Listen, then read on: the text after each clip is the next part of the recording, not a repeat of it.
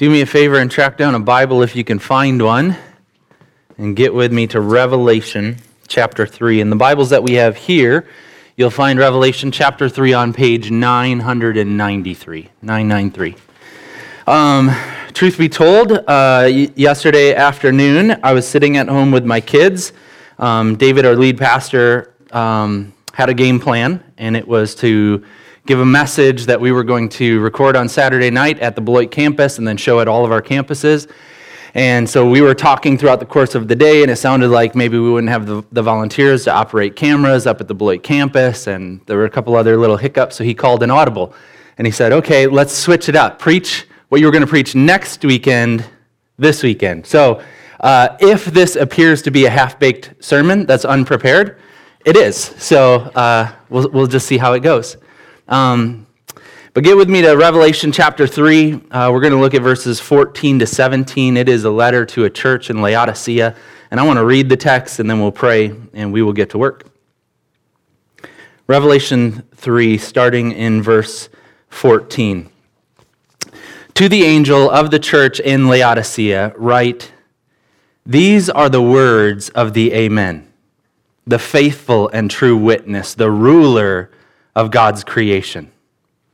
I know your deeds, that you are neither cold nor hot. I wish you were either one or the other. So, because you are lukewarm, neither hot nor cold, I'm about to spit you out of my mouth. You say, I am rich. I've acquired wealth and do not need a thing. But you do not realize that you are wretched, pitiful, poor, blind, and naked. I counsel you to buy from me gold refined in the fire, so that you can become rich, and white clothes to wear, so that you can cover your shameful nakedness, and salve to put on your eyes, so that you can see. Those whom I love, I rebuke and discipline. So be earnest and repent. Here I am. I stand at the door and knock. If anyone hears my voice and opens the door, I will come in and eat with that person, and they with me.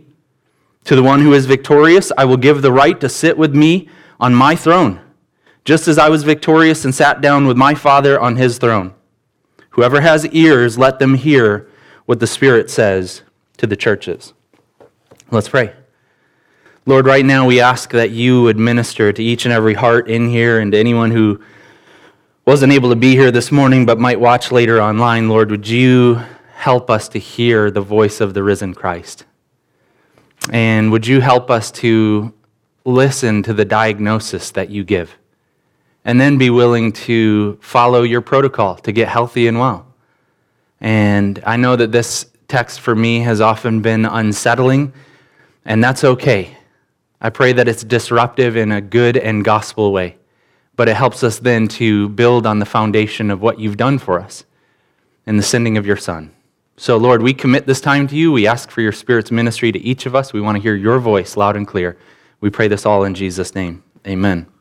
Amen. Well, here we have the Lord speaking to believers. If you look at verse 14, it says, To the angel of the church in Laodicea, write. So he's speaking to the people of God. If you're not a Christian or not a Christian yet, this is a message for believers. And uh, feel free to, to tune in and listen in. But this is a message that God has for his people.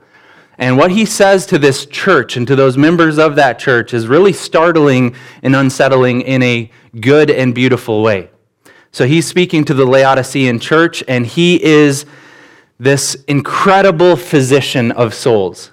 I love that language. In fact, I was thinking about it for the past 12 years. When I stepped into full time uh, ministry in a local church, the one question that I've worked on throughout those 12 years, consistently, every year, re- reassessing do I understand this? Here's the one question What is a pastor? And then the outworking of that, what does a pastor do? And that, that, that question has really been a, a project of mine that I've just prayed over and thought over and studied the scriptures and read church history and all these different things. And one of the things that, that has been consistently said throughout the, the history of the church is a pastor is a physician of souls.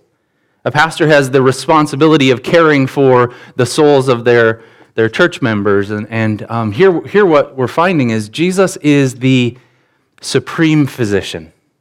He's the one who understands the condition of a person's soul in a way that no other person can claim. Not even the very best pastors out there can do this.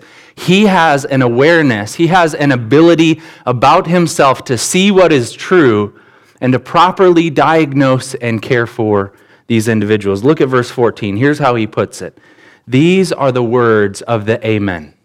Where does Amen come in a prayer? Is at the end. It's that final word. It's like when my kid, when we're praying at dinner time, my kids are waiting for that final moment to happen so that they can say the amen. And they're anticipating it. But Jesus himself is the amen. He's the final word on any matter of discussion. He's the amen. He's the faithful and true witness, the ruler of God's creation. He's the one who knows the condition of people, even if they're self deceived. He's the true witness. He's the faithful and true witness who can look at somebody and can see not just the activities of their lives, but he can see to the very core of who they are. And what he says, what he testifies to, what he witnesses to, that's true. No matter what that person might think of themselves. He's the one who can say, I know all things, I rule all things, you are mine, I made you, I understand you, I'm fully aware of the nuances of, in the depths of your heart. Here's what I say to be true of you. So he's the physician and he's looking at his church and he's able to say, then, here's what I see. Here's the diagnosis. Here's what I understand to be going on. And it's not, it's not a good one. It's a, it's, a, it's a negative condition. It's a condition that needs to be addressed. So look with me in verses 15 and 16. And this is where he looks at his church and he says, I, I know what's truly going on. And you might think one thing, but let me tell you what's really happening here. Look at verses 15 and 16. I know your deeds, that you are neither cold nor hot. I wish you were either one or the other. So, because you're lukewarm, neither hot nor cold, I'm about to spit you out of, out of my mouth. Jesus is looking at his church and he's saying, There's something about your condition that is repulsive to me. There's something about your condition that, that when I think about you, I, just, I want to spit you out of my mouth. Now, I don't mean to start any fights up here, but for me, that's something like LaCroix, like that carbonated water that tastes like, you know, somebody ate fruit and burped in your water bottle. And I, I put that in my mouth and I'm like, Poof. That is not, I know some of you love it. My dad loves it dearly. My wife loves it, but it's not for me. But, but Jesus is saying there's, there's a condition in his church that when he thinks about her, it's something that's repulsive to him. And what is it? It's this condition that he calls being lukewarm. Not being hot, not being cold, but being tepid, being lukewarm. Now, the church in Laodicea would understand this well because if you, if you look up some of the details, and I'd encourage you to do that, you look up what, what Laodicea was like in the first century and what was going on around then. Well, Laodicea was a city that had two other notable cities near them, and they were known for their, their water supply. So one nearby city had hot springs. And so you could travel there, and then you could, you know, sit in the hot springs, and be like a, you know, a nature's hot tub, and you'd sit there, and it'd feel good on your muscles, and it's relaxing, and all of that. And the Laodiceans would know about that because that was their neighboring town.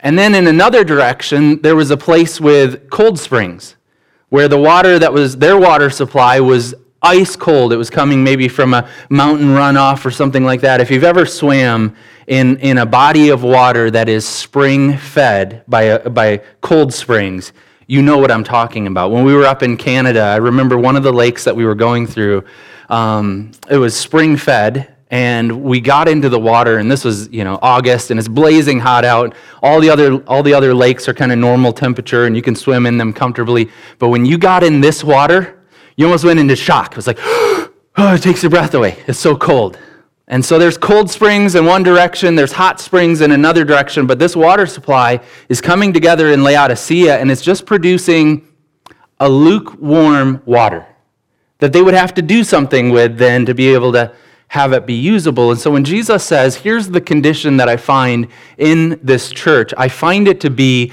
lukewarm and therefore good for nothing. I wish it were either hot or cold, but as it is, it stands to be spit out of my mouth. Well, what is Jesus talking about? What is he talking about here? He's not just talking about water, he's talking about us. He's talking to his church about his church and he's assessing it and saying, Here's my diagnosis. What I find in the church is people who aren't hot and they're not cold, but they're just lukewarm. And, and it, what is it then that he's after? If you read the Bible, God wants his people to be hot. He wants his people to be hot to the things of God. In fact, if you think about let's say the road to Emmaus. Two disciples are walking after Jesus was crucified and resurrected, and Jesus comes up beside them, and they don't recognize him. And Jesus starts telling them, he starts explaining the scriptures to them Old Testament and the prophets and the Psalms, and he's opening all these things up and showing their connectedness to him. And what do they say after the fact when they realize that it was him all along? They said, Were not our hearts burning within us when he opened the scriptures to us? We, we want to have that experience that our hearts are on fire for the things of God. When Paul talks to Timothy, he says, fan into flame the gift that God has given you.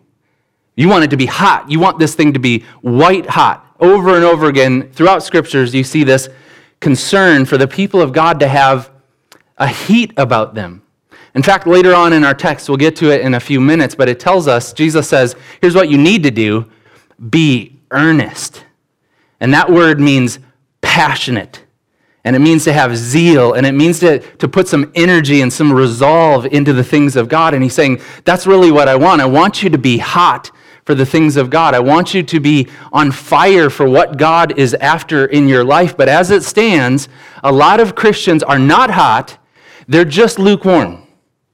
They, they think about the things of God and they're, they're not inspired by them, they're not resolved by them, they're, they're just kind of it is what it is. They're lukewarm to these things. And so Jesus is saying, I wish that you were either hot or cold, but as it is, I'm about to spit you out of my mouth. Now, a lot of commentators struggle with that. Why would he, why would he say hot or cold? And here's, here's the reason why.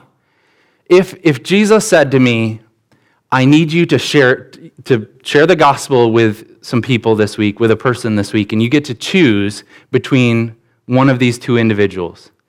One of these individuals is an unbeliever, doesn't know anything about God, doesn't really care about the things of God, it openly professes an ignorance about the things of God, but they're just kind of cold to, the, to, to God Himself. You can either share the gospel, the good news with that person, or option number two, you could share the gospel with somebody who calls themselves a Christian, but they don't have a saving faith in Jesus Christ.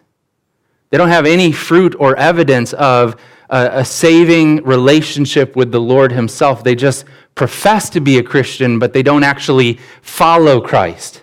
They would say they do, so which one would you choose? Which one would be an easier sell? The person who's cold to the things of God, or the person who's lukewarm and just considers himself already to be a Christian? I tell you how I would choose, and this bears you know, experience in ministry as well. I would always choose the unbeliever. That, the unbeliever would always be much easier to present the gospel to in a way that's compelling. A person who already considers themselves to be a Christian when they're not, in my opinion, is actually further from God than a person who is an unbeliever and openly says, I'm, I'm not a follower of God. I don't really care about God. So when Jesus says this, here's what he's, he's looking at his church and he's saying, There's a condition, a malady that, that needs to be addressed. It's when Christians are lukewarm to the things of God. And he's saying that is the issue. That is the problem. I know your deeds. You're not hot. You're not cold. So I am about to spit you out of my mouth. Now, he goes on to explain the condition and he gives some, some details, some nuance to why they feel a certain way, but why he says it's different. Verse 17, he says, You say, I'm rich. I've acquired wealth and do not need a thing. But you do not realize that you're wretched, pitiful, poor, blind, and naked. He's looking at the church and he's saying, I know that you consider yourself to be a certain way, but the reality is the exact opposite.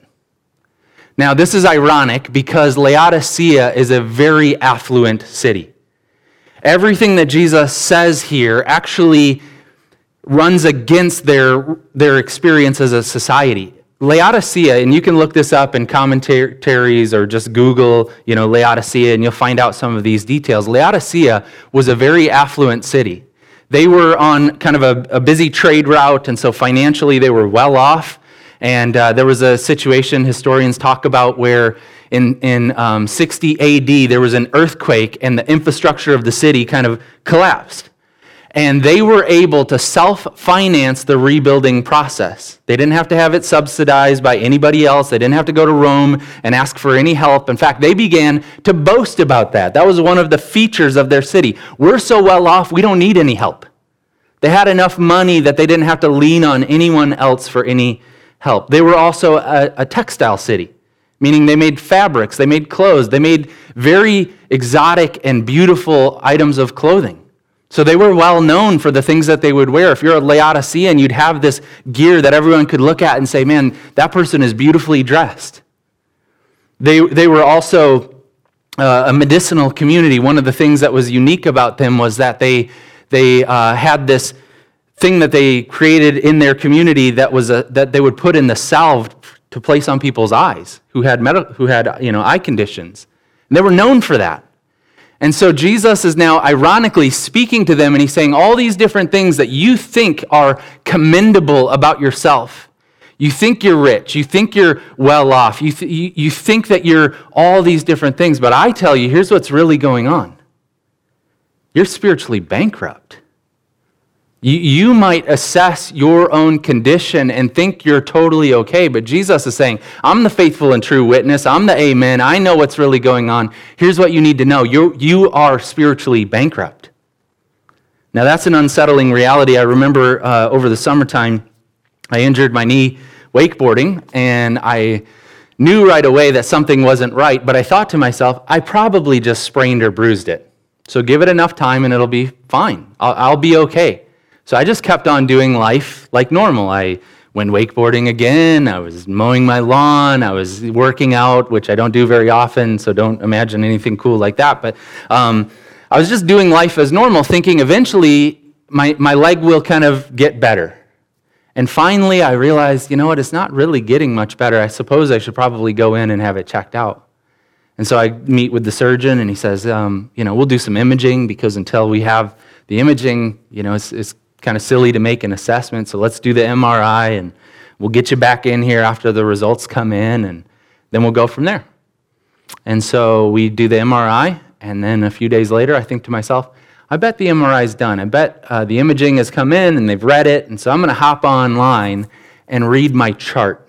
I'm going to go on my health chart and go on there and see what's up. And I remember logging in, clicking on test results, and in there is the, you know, they number out all the different things that they see there. And number one, it says complete tear or rupture of the whatever ACL stands for. And so I read that, and I just, there was a sinking feeling in my gut, right? Because for the very first time, I'm looking at the diagnosis, and this is just a fact in front of me, and now all of a sudden I have to adjust my life accordingly.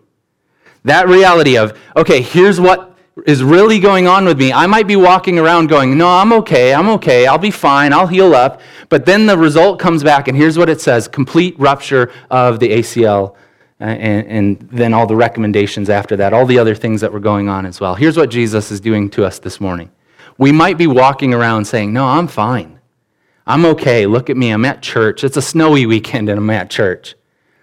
But if Jesus is looking at you and he's declaring, here's the reality that I know to be true there's a spiritual bankruptcy here. You might say that you're fine and you might be going through all the motions of Christianity, but if Jesus is saying to you, complete spiritual bankruptcy, that is a very unsettling reality, but it's also a grace. Because if he's able to tell you what's really going on at the level of your soul, the only way up now is, the only way forward is up. It's, it's going to God and realizing, okay, He's addressing the real condition of my soul. So if He's able to do that, if He's able to diagnose me, then I wonder what He's going to do for me. But He's saying this church that believes itself to be so well off is actually in a very dire condition, in a very poor condition. And I'm, I guess I'm just wondering if we're willing to hear that. I'm wondering if we're willing to listen to the voice of Christ and his assessment of who we truly are. Um, I've had the privilege of traveling to lots of different places. When I was doing the action sports ministry, and my schedule was much more flexible, um, I was able to, to go to different places in the world and, and spend significant time there. And um, I guess I'd, I'd put it like this being in places like Kenya for an extended stay, and Haiti, and Honduras, and Mexico, and other places in, in the developing world, and seeing the church there, one of the reasons why I'm standing up here today is because having been in those environments and seen the experience of the local church in those different places, and then coming back to America and feeling like, I think, and this is my personal opinion, so take it for whatever it's worth, I think the majority of the American church is lukewarm. And instead of going off to the mission field and being in places like that and investing my life in places like that, as I prayed about it and, and you know, asked for God's leading, I felt like He was leading me to be significantly involved in a local church in America for that very reason. That we cannot be a place that Jesus looks at and says, You're lukewarm. We can't even be a place where if you were to invite people, Christians from those other places, to come in, I don't want to be the kind of place where you'd be embarrassed. Where, where you recognize that if they were here and evaluating our lives and evaluating the way we do ministry, where, where they would have a lot of critiques, wondering why we are so comfortable, why we are so apathetic to the things of God, why we are so prayerless in the way that we go about the things that we do. We, I want to be a church that's on fire for the things of God. And that's what Jesus is doing here. He's telling us we are spiritually bankrupt. But then he gives us the remedy. He begins to tell us the good news. Look at verse 18. He says, I counsel you. That's a kindness. Here's what Jesus is saying Not only do I know the condition of your soul, but I'm right here to work with you through this. I'm not just telling you, you know, you're lukewarm, I'm going to spit you out. He's saying, here's, what, here's, here's the way forward. I counsel you to come to me.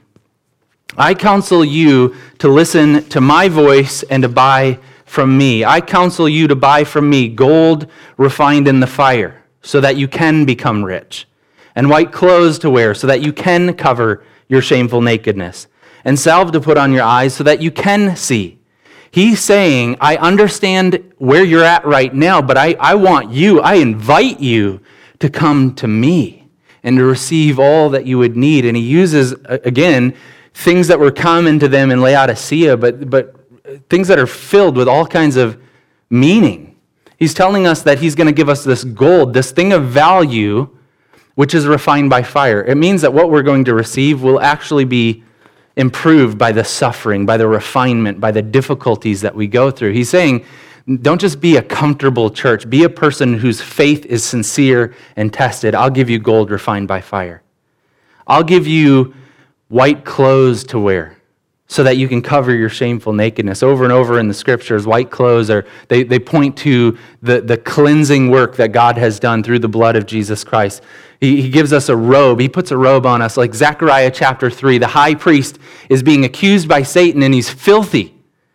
And, and the, the angel of the Lord comes and he rebukes Satan and he says to, to the angels, Put a white garment on him and a turban on his head. Here's what he's saying Jesus is saying, I'm going to give you what you can't produce on your own. I'm going to clothe you in the perfect righteousness of Jesus Christ. I'm going to give you a white garment that will cover your shameful nakedness. I'm going to give you something that will give you that peace with Him forever. He says, uh, I'm going to give you salve to put on your eyes so that you can see. I'm going to take away that spiritual blindness that, you know, you, you look at the things of God and you're unimpressed by them. He says, I'm going to, I'm going to deal with that condition where when you're looking at the things of God, you don't even see it for what it is. I'm going to remove spiritual blindness from you. Jesus is saying, I understand where you're at, but here's my diagnosis. Come to me and receive from me everything that you would need. Buy from me everything that you need. Now, you might be asking the question how on earth am I supposed to buy if I'm wretched, pitiful, poor, blind, and naked? How am I supposed to come to you? What do I have to offer? What on earth could I come and, and purchase from you? I don't have anything. And that's the exact point. He's saying he will gift you with everything that you need. This comes from the idea in Isaiah 55, verse 1, where it says, Come, all who are thirsty. Come to the waters, and you who have no money, come, buy and eat. Come buy wine and milk without cost. That's how the gospel works. We recognize we don't have anything we don't have anything that we can leverage and try to get from God. We come empty handed, and He says, I'll give you everything that you need. You think that you're okay. You think that you're well off. You think that you're rich. Here's what you actually need to recognize you don't have anything. And when you finally come to that conclusion, then you can come empty handed to the one who's willing to gift you everything that you could possibly need through Jesus Christ. That's the beauty of the gospel. Um, I remember preaching this uh, message based off of this text. It's been it's been a while now. It's probably been seven or eight years, and uh, I got done. It was up at the Beloit campus, and I got done um, preaching, and and uh, we were hanging out and just talking. And a guy kind of lingered for a bit, and finally, it was just a few of us in the auditorium. And he comes up to me and he says, "You know, so everyone's cleared out. It's just him and me, and maybe a couple other people shutting things down." And he goes. I didn't like that message. And he wags his finger in my face and he says, um, Where was the gospel in that message? And then he began to explain, he, you know, God is saying here that you can have clothing, that you can have riches, that you can have all these different things. And he was, he was upset and, and rightly so. And so I, I, you know, we talked through it and I went back to my notes and that's one of the beauties of you know, preaching on a Saturday night, you get to make some changes. So I went back to my notes and I said, Am I really missing what God is saying here? Because here's, the, here's what I see to be true, and this guy was absolutely right. If Jesus is correcting you, it is the gospel. There's good news tucked into this. If he's, if he's identifying a condition that's going on, he's also providing for you the remedy that you would need. He's not only saying, I know that you're lukewarm, he's saying, here's the way to change. Come to me and get from me everything that you would need, and I will give it to you free of cost. That's the good news of the gospel this morning. You might feel like Jesus is kind of going up one side and down the other with you, but here's the reality He's not only addressing the condition of your heart, He's also looking to be the remedy for you. And He's speaking this in a loving and gracious manner. He says it exactly like this in verse 19 Those whom I love, I rebuke and discipline. He loves us enough to correct us. He loves us enough to look at our, us and, and, and not just kind of roll his eyes and walk away. He's, he's pursuing us, he's committed to us. And he rebukes us and he disciplines us, and it's a feature of his love. So here's what we do, verse 19. So be earnest and repent. If we, want to, if we want this to look any different after today, here's what he's telling us to do be earnest and repent. Stop doing things in the way that you've been doing them to this point and go to God in prayer, humbling yourself, saying, I thought I was affluent. I thought I was okay. I thought I had all kinds of good things to commend myself to heaven and to you, God. But at, at the end of the day, here's what I'm realizing I am spiritually bankrupt, and that is okay because the one thing that I need is you, and you give yourself freely to me. Be earnest and repent. And here's the result, verse 20 Here I am. I stand at the door and knock. Now, a lot of evangelists use this to talk about people who aren't Christians, but the truth is, if you're reading it, it's talking about believers. It's talking to a church. It's talking to people who've already made a profession of faith. And he's saying, Here I am. I stand at the door and knock. If anyone hears my voice and opens the door, I will come in with him I will come in and eat with him and he with me. Uh, my parents own some rental property, and I help them with it, and that means that you know I help work with the people and communicate to them. And sometimes I have to go over there and I have to knock on doors because um, you know they, they, either fail to pay on time or whatever the case might be. And so I go over there, and it, so this is the picture in my mind, and I'm knocking on the door, and I can imagine what's going on on the backside of it. They're like, don't say anything. Maybe he'll go away. And I think that's how a lot of Christians are. That Jesus is standing at the door and he's knocking, and we're concerned that if we really open the door, it's going to be nothing but trouble for us. And in a sense, that's kind of true because he's going to he's going to reprioritize our lives and he's going to make some adjustments and some changes. But, but man, he's there and he's knocking. And, and I want you to hear this. He's, he's not knocking like huffy puffy, like frustrated with you. He's not annoyed by you. Jesus isn't sitting around rolling his eyes like, Are you kidding me? These guys are such a joke. No, he loves us. He loves us enough to correct and rebuke us. He loves us enough to patiently knock. I'm at your door. If you would hear my voice and open this door to me, here's, what, here's, what, here's what's in store. I will come in and I will eat with you. Man, that is an intimate and personal experience. But Jesus is saying, I will have this fellowship with you and you with me. And then he says something very incredible, something I honestly have had a hard time uh, getting on board with. But verse 21 says, To him who overcomes, I will give the right to sit with me on my throne, just as I overcame and sat down with my Father on his throne.